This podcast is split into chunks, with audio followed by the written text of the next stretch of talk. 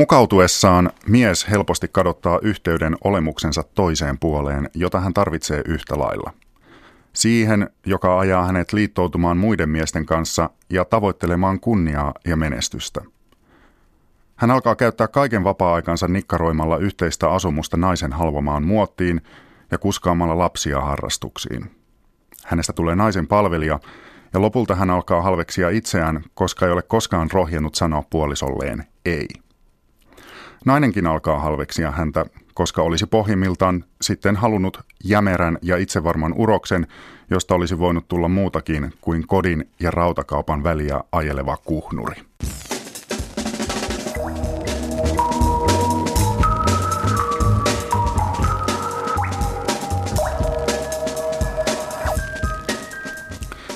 Äskeinen sitaatti oli Timo Hännikäisen uusimmasta esseekokoelmasta nimeltään Kunnia. Se käsittelee maskuliinisuutta ja miehen identiteettiä. Miksi Hännikäinen halusi kirjoittaa juuri miehen kunniasta ja minkä takia niin moni toivoo, että ei Hännikäisen tekstejä pitäisi ylipäänsä julkaista? Tästä aluksi. Kuvaaja Peter Flinkenberg on voittanut Pirjo Honkasalon ohjaamalla Betoniyö-elokuvalla Yhdysvaltain elokuvaajien yhdistyksen palkinnon. Flinkenbergin haastattelu noin puoli neljän maissa. Lähetyksen loppupuolella selviää, millainen elokuvan laji on kulinaarinen elokuva ja mitä kiinnostavaa löytyy uusimmista kulttuurilehdistä. Tällaiset ovat tämänkertaisen kultakuumeen aiheet. Minä olen Tuomas Karemo ja tervetuloa seuraan. Ja tervetuloa Timo Hännikäinen. Kiitos. Oletko sinä mielestäsi poliittisesti vaarallinen? No se riippuu tietenkin siitä, että kenen kannalta. Että jos ajatellaan, että on selvästikin olemassa ihmisiä, joiden mielestä tiettyjä, tietynlaisia ajatuksia ei ylipäätään ö, pitäisi päästää julki, niin, tota, niin heidän kannaltaan mä ilmeisesti olen, koska niin kun, ö, he on tuoneet näkemyksensä viime aikoina aika selvästi julki – ja tota, mä en usko, että tällaisia ihmisiä on kovin paljon, mutta tota, mut, mut he on olleet viime aikana, viime aikoina kovasti esillä. Pystyisitkö sä ö, sanomaan nämä tietyt ajatukset, joita ei saisi sanoa julkisesti ääneen jotenkin tiivistetysti? No mä en ole saanut ihan täyttä käsitystä, käsitystä siitä, että minkälaisiin ajatuksiin näissä puheenvuoroissa viitataan, että, että tota, että yksikään heistä, jotka on nostanut jotain kohua tästä kirjasta, ei ole mun mielestä toistaiseksi vielä sanonut, että mikä juuri tästä kirjasta tekee niin, niin vaarallisen, ettei sitä pitäisi pitäisi ainakaan niin kuin, tämmöisen arvostetun kustantamon kautta tuoda julki. Et, et mä, mä, en, mä en osaa nyt ihan tarkkaan, tarkkaan sanoa, varsinkin kun tämä kirja on vasta juuri ilmestynyt, niin, tota, niin siitä on vähän vaikea, vaikea kenenkään edes tietää, mitä se pitää sisällään. Tässä vähän kertauksena ja, ja pikkusen tietoa niille, jotka tulivat vasta äsken lähetystä kuuntelemaan. Eli Timo Hännikäisen Kunnia on hänen kahdeksas kaunokirjallinen teos ja se on ehtinyt herättää meteliä ennen kuin se on ehtinyt tulla kirjakaupoista, ja, anteeksi, kirjapainosta kauppoihin. Ja äh, Hännikäinen on aiemminkin joutunut äh, vastaamaan häntä esitettyyn arvosteluun, mutta tällä kertaa tuntuu, että tämä kritiikki tuli aiempaa kovempaa. Äh, Anarkistien takkusivustolla julkaistiin alun perin nimetön teksti, jonka mukaan Hännikäistä ei pitäisi julkaista ja kirjoittaja perusteli, että koska Hännikäinen on aktiivinen toimija uusfasistisessa liikkeessä, hänen julkaisemisensa on kustantajalta poliittinen teko. Ja tämän kommentin jälkeen sitten jotkut muutkin ovat ö, kirjoittaneet, esimerkiksi tietokirjailija Olli Löytty kirjoittaa näin, että en voi ymmärtää, että ihailemani savukeidas, eli tämä Hännikäisen kustantaja, yhä vain julkaisee Timo Hännikäisen kirjoja, huolimatta kaikista niistä ihmisvihamielisistä ajatuksista, joita Hännikäinen on aiemmissa kirjoissaan ja muutenkin julkisuudessa ilmaissut. Maailma on nyt vain mennyt semmoiseksi, että haluan tehdä kaikkeni sen eteen, että Hännikäisen esittämät ajatukset eivät saisi kannatusta. Miten äh, Timo Hännikäinen vastaat tähän kritiikkiin nyt omalta osaltasi? No tota, mähän on siihen, siihen jo kahden blogikirjoituksen verran – verran vastannut, mitkä teki tästä oikeastaan julkisen. Mutta tota, mm, mut näin tiivistäen, niin niin uskoisin, että, että tässä, on, tässä on nyt kyse siitä, että, että mun kirjoitusteni uskotaan edistävän jotain niin kuin hyvin epämiel- epämiellyttäväksi koettua tässä tapauksessa ilmeisesti jonkinlaisia äärioikeistolaisia näkökantoja tai poliittisia päämääriä. Ja, tota, ja tämähän on niin kuin totalitaarisen ajattelun ihan perusprinsiippejä, että, että tota, kirjallisia teoksia ja niiden sisältämiä ajatuksia arvioidaan sen mukaan, miten ne saattaa vaikuttaa. Että, tota, että niin kuin, et, et ketä nämä hyödyttävät ja minkäla, minkälainen laajempi vaikutus niillä voi olla. Ja tämä on juuri se, mitä niin kuin, mikä on ollut kaikissa semmoisissa ryhmissä, periaatteena, jotka on jonkinlaista sensuuria harrastaneet, että, että ei käsitellä asioita sellaisenaan, vaan ruvetaan niin kuin pohti, pohtimaan, että voiko tämä olla vaarallista, että, että voiko tämä olla, voiko tämä turmella nuorisoa, voiko tämä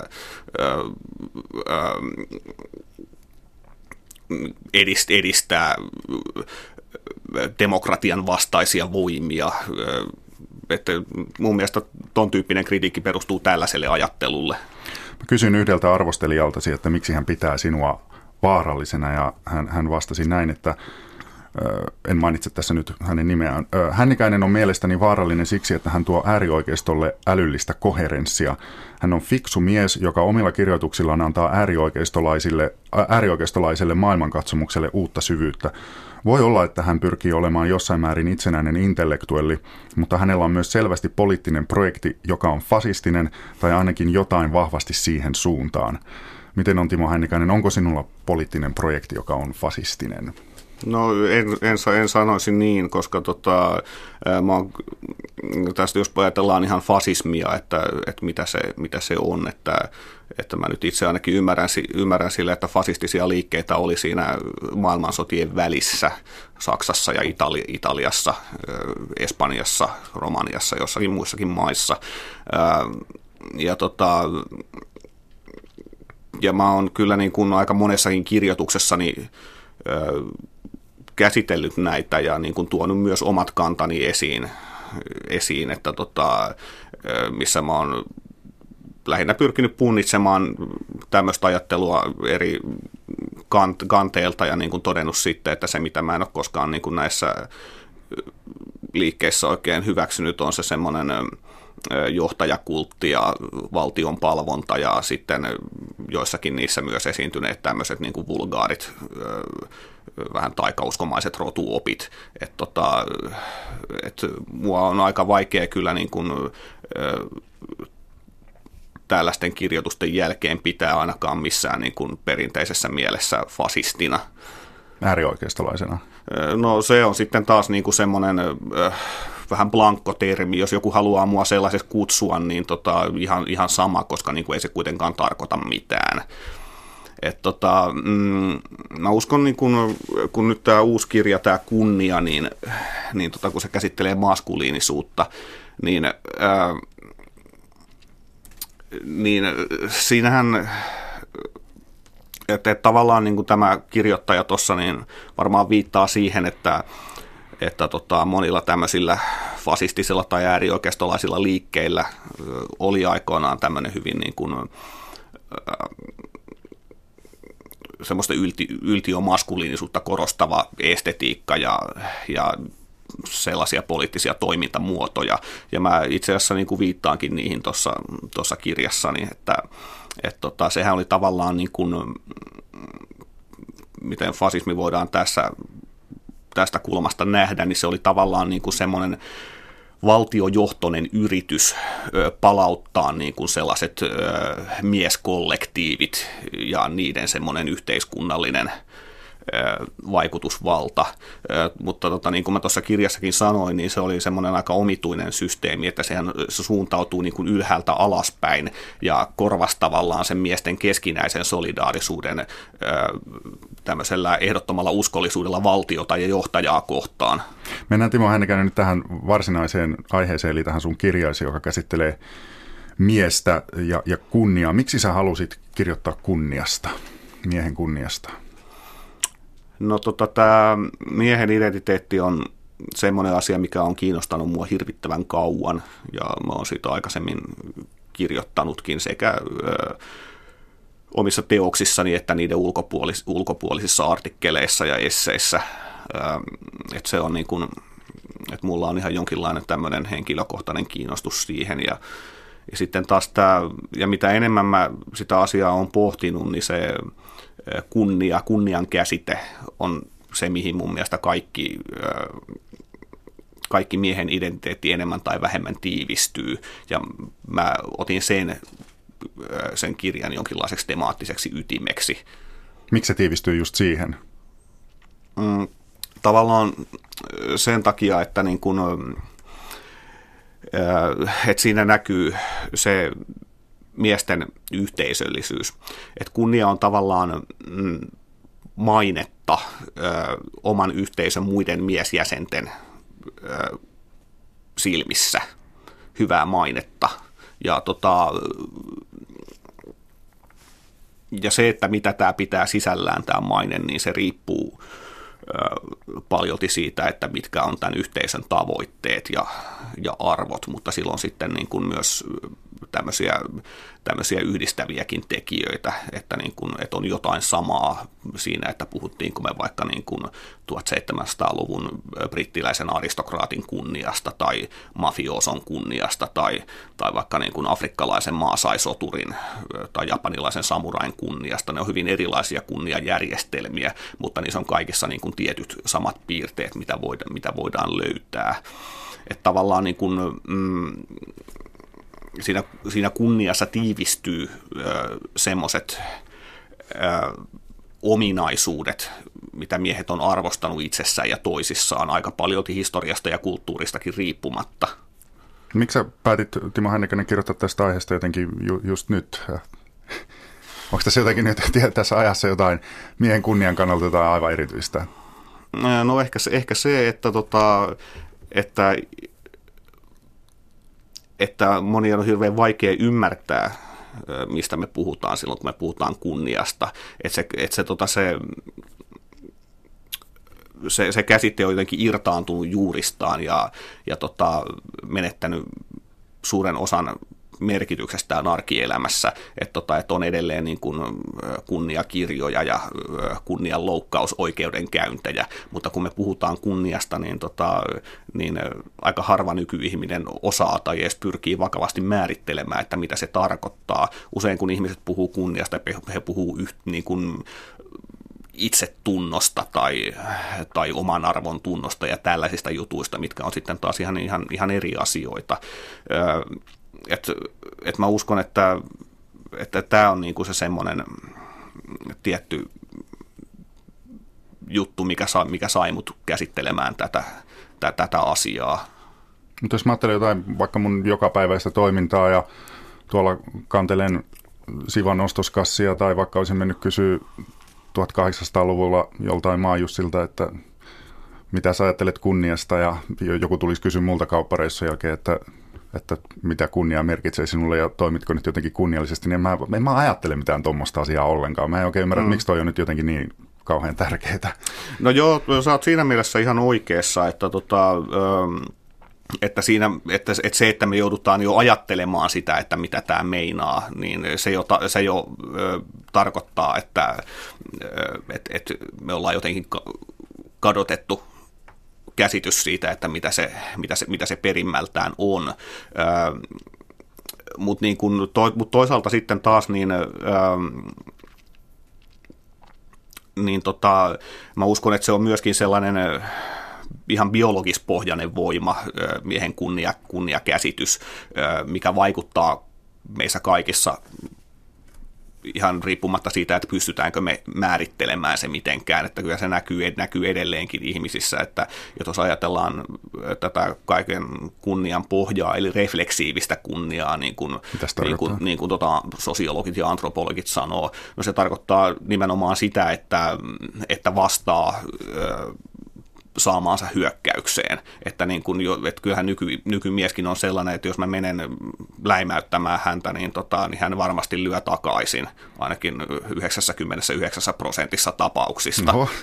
Että tota, et tämähän on tavallaan se, se, niin kuin se kunnia, se aivan perustaso, eli niin kuin se, että, että mies ei halua ö, antaa itsestään semmoista kuvaa, että häntä voidaan niin kuin töniä ja ö, kohdella miten vaan, vaan että hän niin kuin pyrkii vastaamaan kokemiinsa loukkauksiin. Mutta koetko se siis nyt jotenkin niin, että, että miksi olet tämän kirjan kirjoittanut, että tämä miehen kunnia on jotenkin kriisissä? Tai että pitäisi tehdä joku tämmöinen kunnian palautus? Öö, joo, enemmän, enemmän tai vähemmän kyllä. Et tota, mm, siihen on niinku johtanut hirveän pitkät, ö, pitkät kehityskulut. Et tota, ö, ja niistä on sitten, mä oon niitä siinä kirjassa pyrkinyt, pyrkinyt tota, purkamaan. Ja, ja kun, kun mä sanoin tämän, niin kuin tämän refleksiivisen kunnian tuossa aluksi, niin, tota, niin sitähän ei tavallaan uhkaa mikään, koska se on meidän niin kuin selkärangassa. Se on niin kuin jo ihan vietipohjasta. Mutta se, mikä on tavallaan... Ää, mm, kadonnut enemmän tai vähemmän, on se sellainen ää, kunnia on se semmoinen päälli, päällimmäinen kerros, eli se kulttuurinen kunnia, eli se, että mikä, että, että mikä sanelee, että minkälaiset niin kuin, missä on hyvinkin tällaisia monimutkaisia koodeja, että mikä, minkälainen käyttäytyminen on kunniallista ja kenelle. Ja, ja esimerkiksi, niin kuin, että, että minkälainen väkivallan käyttö on hyväksyttävää. Ja, ja, ja tämmöiset jutut on, niin kuin, tuntuu rapautuneen kokonaan. Ja mä sanoisin näin tiivistään, että suurin syy siihen on se, että meillä ei ole enää samalla lailla semmoisia kunniaryhmiä, eli tiiviitä yhteisöjä, joilla olisi omat käsityksensä siitä, että mikä on kunniallista ja mikä ei.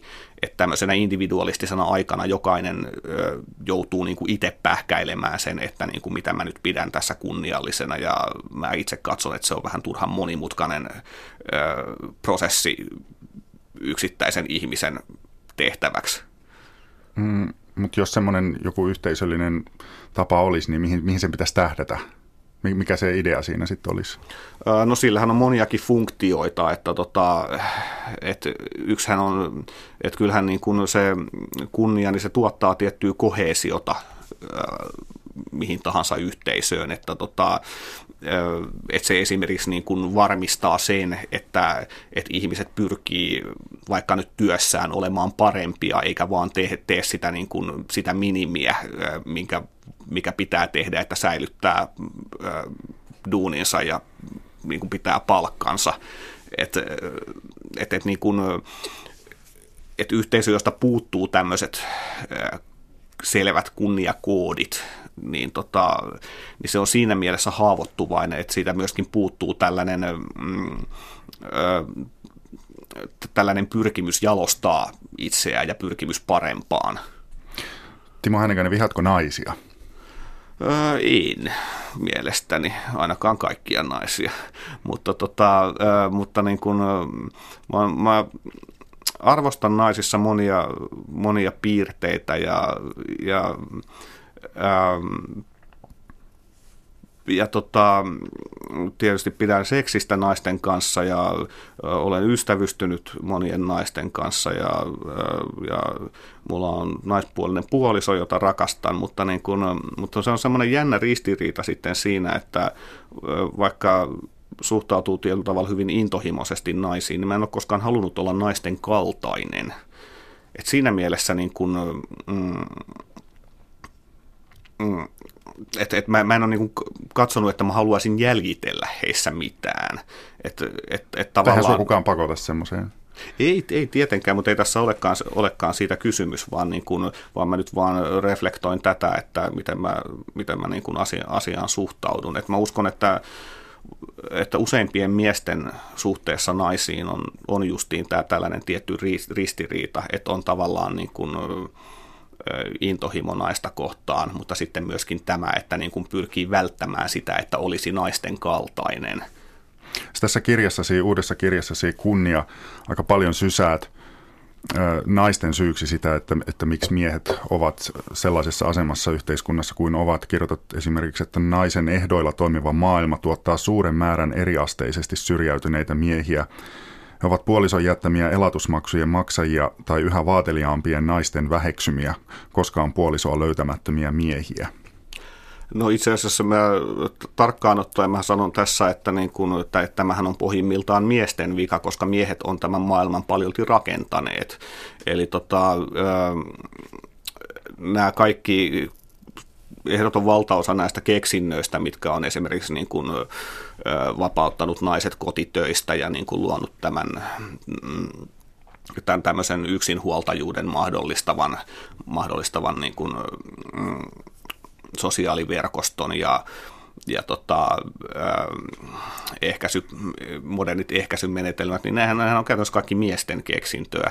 Että tavallaan niin kuin, miesten rakentama teknologia on enemmän tai vähemmän syrjäyttänyt miehen, eli tehnyt näistä hänen perinteisistä hyveistään tarpeettomia – ja niin kuin jopa, jopa vahingollisia. Ja sen takia niin kuin, mies on tavallaan, on muodikasta puhua kriisistä, mutta mä nyt en keksi parempaakaan, parempaakaan termiä. Missä tilassa tämä kriisi nyt on esimerkiksi Suomessa?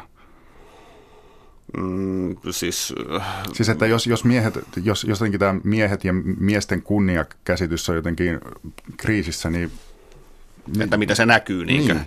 No tota, onhan paljon puhetta niin kuin, tota, miesten syrjäytymisestä, että tota, mm, että niin kun miehet ei enää pahemmin kouluttaudu, että, tota, että naiset on ohittanut miehet siinä mm, ja, tota, ja kaikenlainen niin kun syrjäytymis- ja rikollisuus ja tämmöinen prosentti on miehillä paljon korkeampi. Ja sitten on tullut tämmöinen tämmöinen ilmiö, jota, mä, jota toi antropologi Lionel Tiger sanoo byrogamiaksi, eli semmoinen uudenlainen perhemuoto, missä yleistyy semmoinen perhemalli, jonka muodostaa yksinhuoltaja äiti ja hänen jälkeläisensä ja sitten valtion virkamies, että mies on tavallaan ulkoistettu tästä, tästä perheen piiristä, että tota, että ikään kuin isää ei sillä tavalla enää välttämättä tarvita suojelijaksi ja elättäjäksi ja roolimalliksi. Ö, miksi näin on käynyt? Mä sanoisin, että juuri tämän, tämän tota modernisaation takia, mihin aikaisemmin viittasin. Eli niin kun, sen on mahdollistanut tietyt teknologiset keksinnöt ja sitten myöskin niin kuin, osaltaan myös hyvinvointivaltion kehitys. Ja mä en nyt tässä sano, että, ne kaikki, että nämä kaikki kehityskulut on ollut huonoja, yksinomaan huonoja, mutta niin kuin niillä on ollut tämmöinen tämmöinen vaikutus, ja sitä on ihan turha mennä kiistämään. Timo Hennikäinen on Kultakummen studioverran ja hän on siis kirjoittanut uuden esseekokoelman nimeltään Kunnia, joka käsittelee maskuliinisuutta ja miehen elämää. Mihin sä tällä kirjallasi tähtäät? Onko joku, mitä sä toivoisit lukijan päässä tapahtuvan? No tota, äh, mä en tiedä, tiedä tarkalleen, että mihin mä juuri tähtään. Ei mulla on niinku semmoista, semmoista varsinaista äh, ohjelmaa, mutta tota, mutta niin kuin mä toivoisin ainakin jonkinlaista herättäväni ainakin lukiessa ajatuksia omasta miehen identiteetistään. Ja sitten yksi toive, jonka mä tuossa ihan suoraan ilmaisenkin, on sellainen tietynlainen miesten yhteenliittymien paluu, että miehet omilla ehdoillaan ö, muodostaisivat ö, kaikenlaisia veljeskuntia ja hyvä veli verkostoja ja, ja ää, porukoita ja jengejä, jotka niin kuin sitten pyrkis ajamaan omia, omia pyrkimyksiään. Et mä katson, että tämä on ainoa mahdollisuus, millä niin kuin, ö, mies pystyy jollain mielekkäällä tavalla ajamaan omia, omia tavoitteitaan ja etujaan tämänhetkisessä yhteiskunnassa.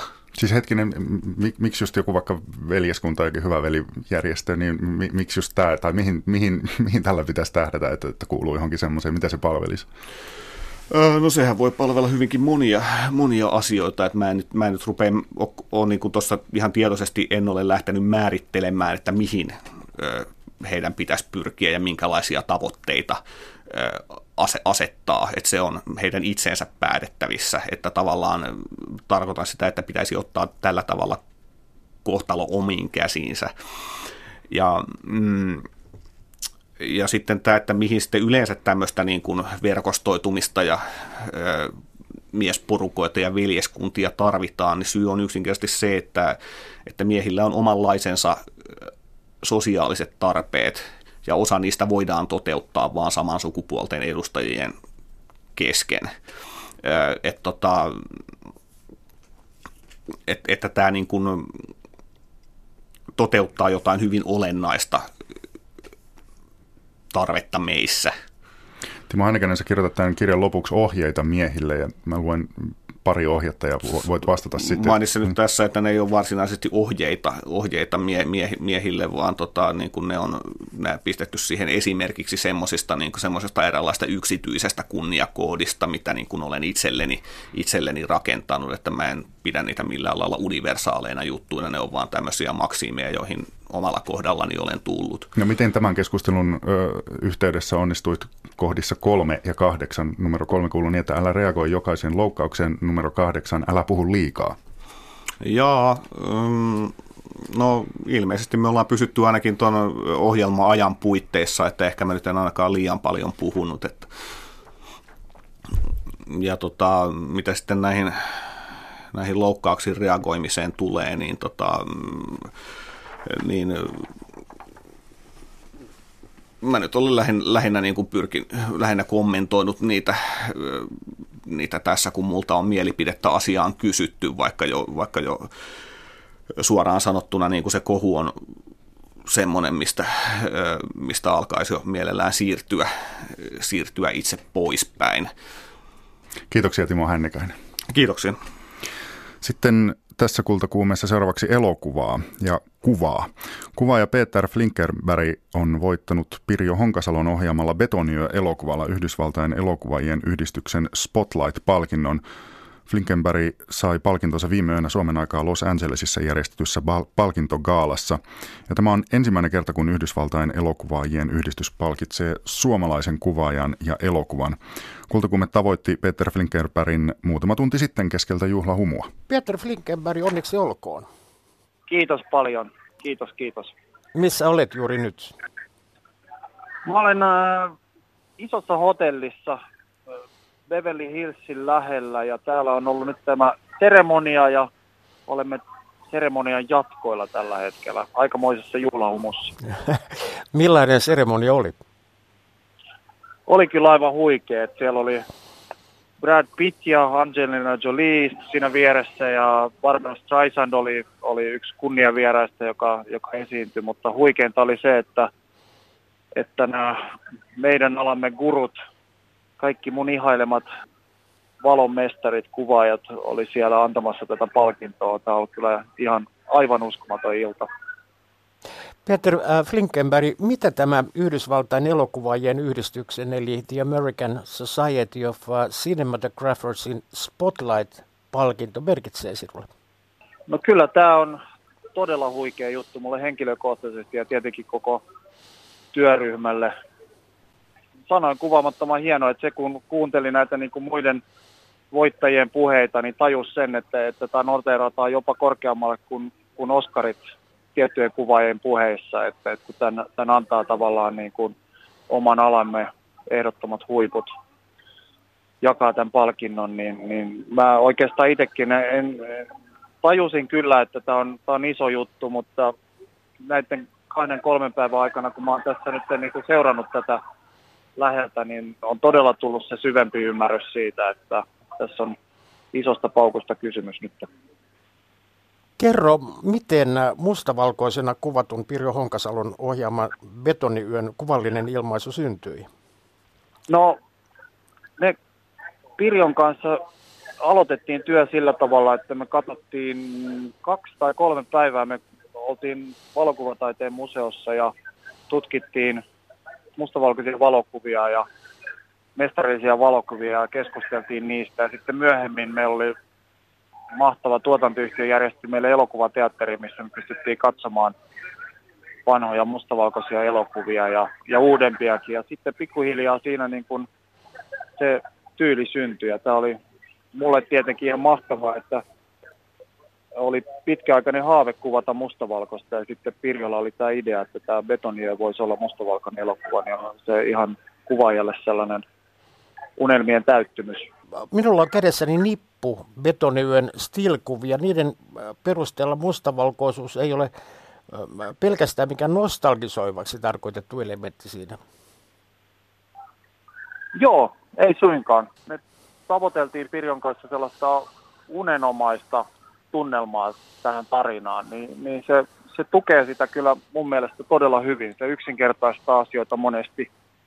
Esimerkiksi kaupunkikuvassa, kun se on niin kuin Helsingissä tapahtuva elokuva, niin se, että katukuvasta saa tavallaan mustavalkoisuuden avulla pois väriläiskiä, niin kuin mainoksia, mainontaa, liikennemerkkejä, liikennevaloja, sitten kaikenlaisia värillisiä elementtejä, niin se niin kuin lisää sitä unenomasta tunnelmaa, mitä me haettiin Pirjon kanssa tässä.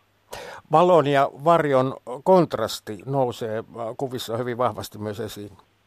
Joo, kyllä. Siinä mulla on ollut mahtava ryhmä apuna. Mulla on mukana täällä tota, meidän valaisia Jani Lehtinen, joka, joka on myöskin sellainen ollut hyvin määräävä tekijä tämän elokuvan tyylin luomisessa. Ja, ja haettiin kyllä voimakasta film noir. Et täällä mä oon sanonut haastatteluissa, että me tehtiin suomalaista film noiria. Peter Flinkenberg, työsi kuvajana palkittiin filmiauran Jussi-palkinnolla kahtena peräkkäisenä vuonna.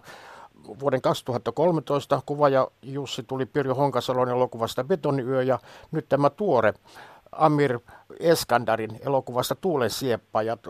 Millaisia töitä ne olivat kuvajalle toisiinsa verrattuina? No tietenkin hyvin erilaisia, että dokumentti, dokumenttielokuva tehdään pienellä ryhmällä ja siinä on ainutlaatuiset tilanteet, jotka, jotka vaan pitää saada talteen ja, ja musta nämä on mulle itselleni ainakin molemmat on hirveän tärkeitä saada tehdä molempia.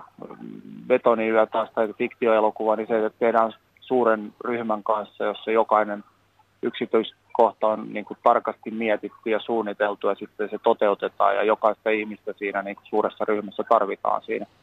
Erittäin erilaisia, mutta kauhean antoisia molemmat. Miten tämä Yhdysvaltain elokuvajien yhdistyksen Spotlight-palkinto merkitsee tulevien töidesi kannalta? No mä toivon, että tulevaisuudessakin mä voin tehdä mielenkiintoisia projekteja, että sille on niin paljon merkitystä, että missä, missä, te, missä niitä tehdään, mutta kyllä tämä niin kuin varmasti avaa joitakin ovia, ovia täällä päin. Petri Flinkenberg, kiitos äh, haastattelusta ja hyvää illanjatkoa sinne Los Angelesiin. Kiitos paljon. Ja toimittajana äskeisessä oli Kai Ristola. Muistatteko Marko Ferrerin elokuvan Suuri pamaus?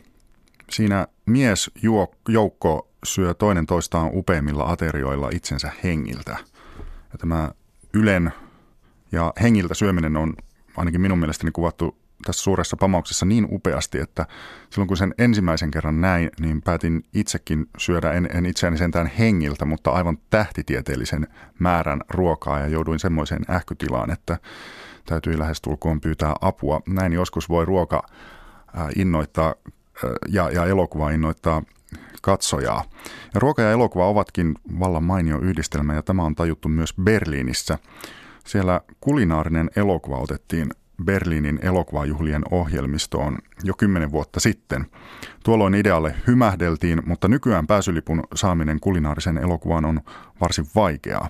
Mutta ei, siinä ole, ei se mikään ihme ole, sillä leffan lisäksi yleisön ilta päättyy huippukokin valmistamaan ateriaan. Den jetzt zum Hauptgang oder den zur Vorspeise? Kulinaarinen elokuva on kuulunut Berliinin elokuvajuhlien ohjelmistoon jo kymmenen vuoden ajan. Konsepti on alusta lähtien ollut sama. Elokuva yleisölle esitetään ruokaa, ravintoa ja ekologisia kysymyksiä käsitteleviä elokuvia ja ilta päättyy huippukokin valmistamaan ateriaan.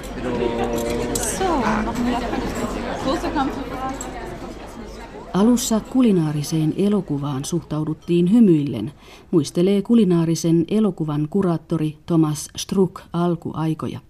Mutta ruoan ja valkokankaan välinen yhdistelmä osoittautui jo pian toimivaksi.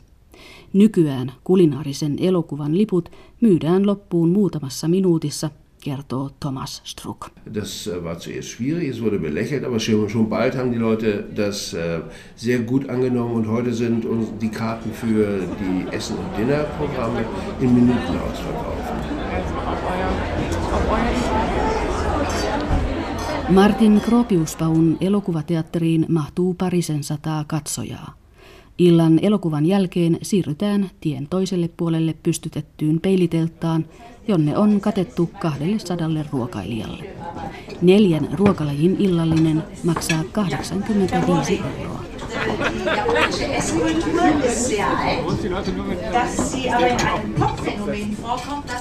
Teltan takaosassa sijaitsevassa keittiössä on kiire.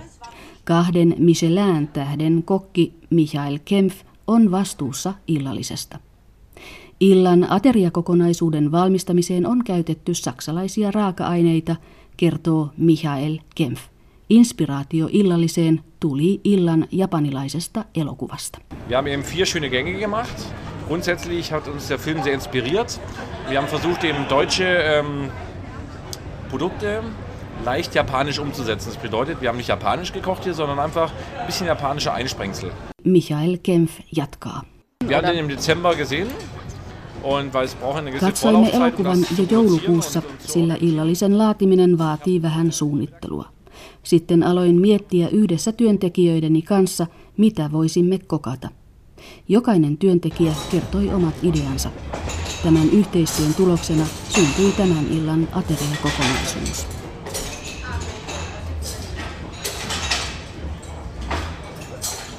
Eettiset ja ekologiset kysymykset kuuluvat olennaisesti kulinaarisen elokuvan konseptiin. Valkokankaalla ei pröystäillä makuelämyksillä eikä kauniilla ruokakuvilla. Kulinaarisen elokuvan elokuvissa otetaan kantaa ja kysytään. Esimerkiksi sitä, mikä on massatuotantoteollisuuden vastuu karjatalouden tehotuotannossa, kalakannan hävittämisessä ja jokien tuhoamisessa. Äh, was die Industrie natürlich aus der Sache gemacht hat, äh, durch Massentierhaltung, durch, ähm, dadurch, dass sie die Länder, das Land zerstört wird, die Flüsse zerstört werden, die Meere abgefischt werden, das ist dieses industrielle Fastfood, ist ohne Zweifel ein äh, ziemlich gefährliches Zeug geworden. Und darüber ist man sich nicht wirklich bewusst, weil es ist angeblich billig, wenn man die Zerstörung, die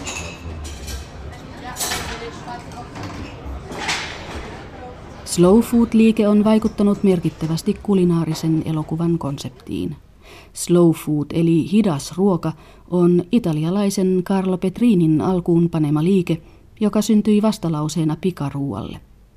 Slow food painottaa lähiruokaa sekä puhtaita ja lisäaineettomia raaka-aineita. Samoin se peräänkuuluttaa parempia työolosuhteita viljelijöille. Es nützt äh, mir nichts, wenn ich eine tolle äh, Biotomate habe und äh, die Menschen, die sie pflücken, dann zu, zu Sklavenbedingungen diese Produkte Mitä hyötyä on syödä biotomaatteja, jos tomaattien poimijat joutuvat tekemään töitä orjapalkalla? Slow food on viljelijöiden riistoa vastaan. Slow food painottaa myös lähiruuan merkitystä. Toisin sanoen sitä, että käytetään raaka-aineita, joita ei kuljeteta pitkiä matkoja. Mielestäni slow foodin filosofia sopii erittäin hyvin kulinaariseen elokuvaan. Äh,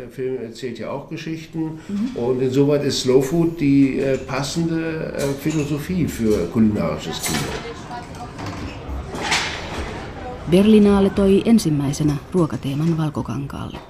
Vuodesta 2011 lähtien kulinaarinen elokuva on kuulunut myös San Sebastianin elokuvajuhlien ohjelmistoon. Syöminen ja elokuva ovat kuuluneet jo iät ajat yhteen, sanoo Thomas Struck. Ihmiset ovat menneet aina elokuvien jälkeen syömään. Kulinaarinen elokuva perustuu oikeastaan juuri tähän ideaan, kiteyttää Struck. Es ist ja ein uraltes Format. Ich meine, früher sind die Leute ja mehr ins Kino gegangen und äh, sind dann anschließend irgendwo essen gegangen. Also, oder auch eine Sache des Flirts oder so, das ist so gelaufen. Das hat sich, äh, ja, die Gewohnheiten haben sich geändert äh, und insoweit ist aber dieses alte Format hier wiederbelebt worden. Ja, erst den Film, anschließend das Essen.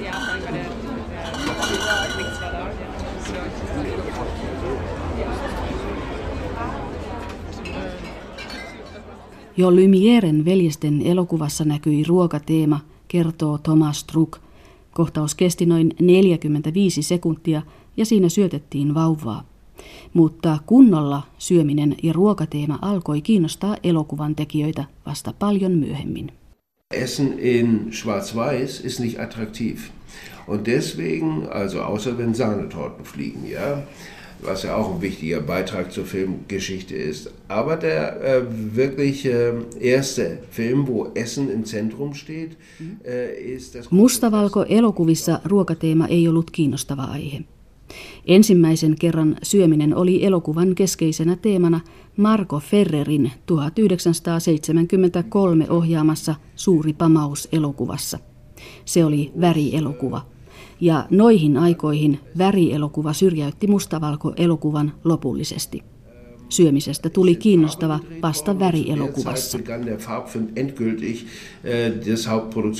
äh. Deswegen war es möglich, Essen auch attraktiv darzustellen.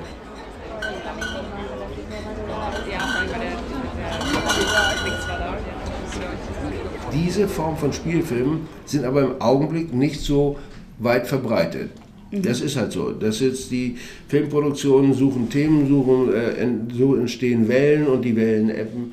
naturgemäß Ruokateema ei ole Aber tällä ist- hetkellä elokuvaohjaajien suosiossa. Kiinnostus tulee ja menee aalloittain. Sen sijaan dokumenttielokuvien ohjaajat ovat löytäneet tämän teeman. He käsittelevät ruokaa uudella ja mielenkiintoisella tavalla. Ruoka-aiheiset dokumenttielokuvat puhuttelevat myös yleisöä. Dokumentarfilme, die auch sehr publikumswirksam sind, heraus.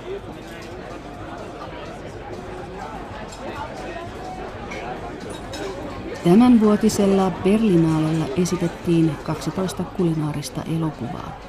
Kuinka helppoa on saada ohjelmisto koottua, Thomas Struck. Und es ist auch nicht so einfach, einen guten Film übers Essen zu machen, weil es so ein Allerweltsthema ist. Man muss einen Weg finden, wie man dieses Thema, wie man da sind, seine Positionen dazu findet. Ruoka-aiheisen elokuvan tekeminen ei ole todellakaan helppoa. Ei riitä, että käsittelee pelkästään ruokaa. Siihen pystyy kuka tahansa. Ohjaajan on löydettävä mielenkiintoinen näkökulma aiheeseen. Jos hän tässä onnistuu, elokuva voi toimia hienosti. Nur Filme, äh, die also nur immer mit dieser Nahrung allein befassen, ohne sie in Kontext zu bringen, die funktionieren nicht.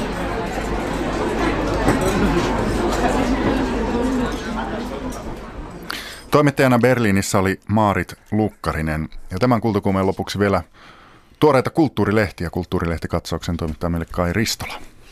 No niin, äh, Peikko Pitkänen vinkkaa tuoreessa kirjastolehdessä tuntemattomasta skotlantilaisesta taiteilijasta, joka on alkanut sijoittaa kirjallisuuteen liittyviä pieniä teoksiaan muun muassa Edinburghin kaupungin kirjastoihin. Kaikki sai alkunsa pienestä fiikusta esittävästä puuveistoksesta, jonka juurella oli lainaus Edwin Morganin runokirjasta – Tiedetään, että kirjasto on muutakin kuin pelkkä rakennus täynnä kirjoja ja että kirja on muutakin kuin sanoja paperilla. Kirjaveistoksia on sitten ilmestynyt edinburgilaisiin kirjastoihin, kirjakauppoihin ja kirjallisuustapahtumiin. Parinkymmenen teoksen joukossa on muun muassa Gramofoni, Dinosaurus, Salakuljettajien laiva sekä viskiä siemailevat luurankokaverukset. Yksityiskohtaiset luomukset ammentavat skotlantilaisen kirjallisuuden klassikoista Aaressaaresta Peter Paniin ja ottavat kantaa kirjastojen puolesta – sillä äh, Skotlannin kirjastot ovat kärsineet säästöistä. Henkilökunta on vähennetty, aukioloaikoja lyhennetty ja kirjastoja suljettu. Buuksiksi ristitystä tuntemattomasta taiteilijasta tiedetään, että hän on nainen, joka on paljastanut, että hänen elämänsä olisi ollut ankeampaa ilman kirjastoja ja joka haluaa, että ne säilyvät myös hänen lapsilleen. Veistokset ovat saaneet paljon huomiota ja niistä on tehty kirja, kirjoittaa Peikko Pitkänen kirjastolehdessä. Samassa lehdessä toimittaja Iira Koivu on haastatellut historioitsija Teemu Keskisarjaa. Nykyään kun lähes kaikki pääministeriä myöten ovat mukana sosiaalisessa mediassa, tuotteistavat itseään ja julistavat mielipiteitään Facebookissa, Twitterissä ja blogeissa, on virkistävää törmätä toisin ajattelijaan, kirjoittaa Koivu.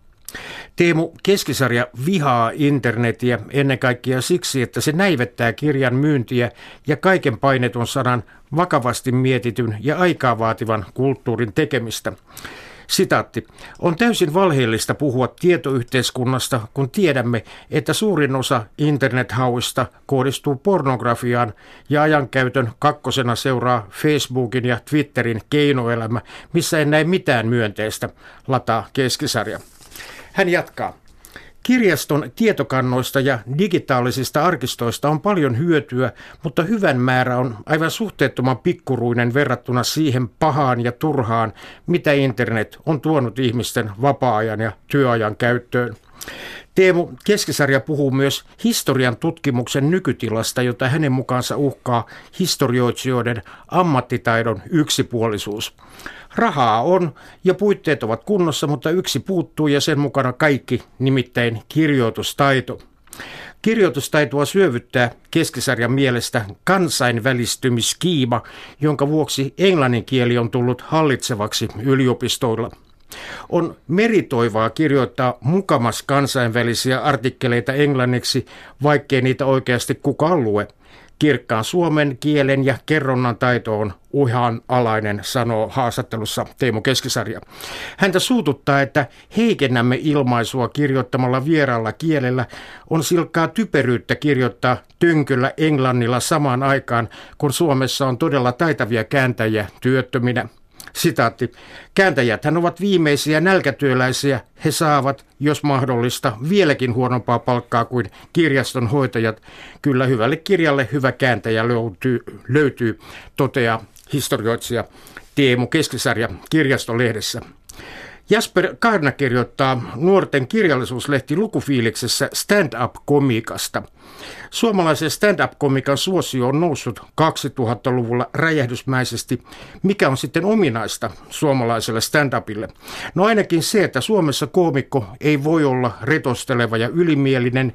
Nöyryys ja itseironisuus on ominaista suomalaiselle stand-upille. Koomikko on usein muiden ihmisten kämmien henkilöitymä. Täällä ei ole sillä tavalla soveliasta osoittaa ketään muuta, että toi ja toi on naurettava, vaan on parempi käyttää esimerkkinä itseään, toteaa suomalaista stand-upia tuomaroinut Liisa Kukkola ja kiteyttää, miksi stand-up-komikka on universaalia. Ihmisillä on sellainen ikiaikainen tarve kertoa ja kuulla tarinoita. Joskus muinoin oli nuotioiden äärellä omat koomikkonsa, nykyään on vain erilaiset nuotiot, sanoo Liisa Kukkola Lukufiilis-lehdessä. Tässähän näitä. Kiitoksia Kai Ristola ja huomenna Kultakuumessa puhutaan valtion suhteesta uskontoihin ja maailman katsomuksiin. Suomen evankelis-luterilaisen ja ortodoksisen kirkon julkisoikeudellinen asema herättää närää valitsevan tilanteen katsotaan heikentämään jopa uskonnon vapautta. Kysymys kuuluu, miksi valtio ei kohtele kaikkia tasavertaisesti? Tästä huomenna kultakuumessa. Kuulemiin.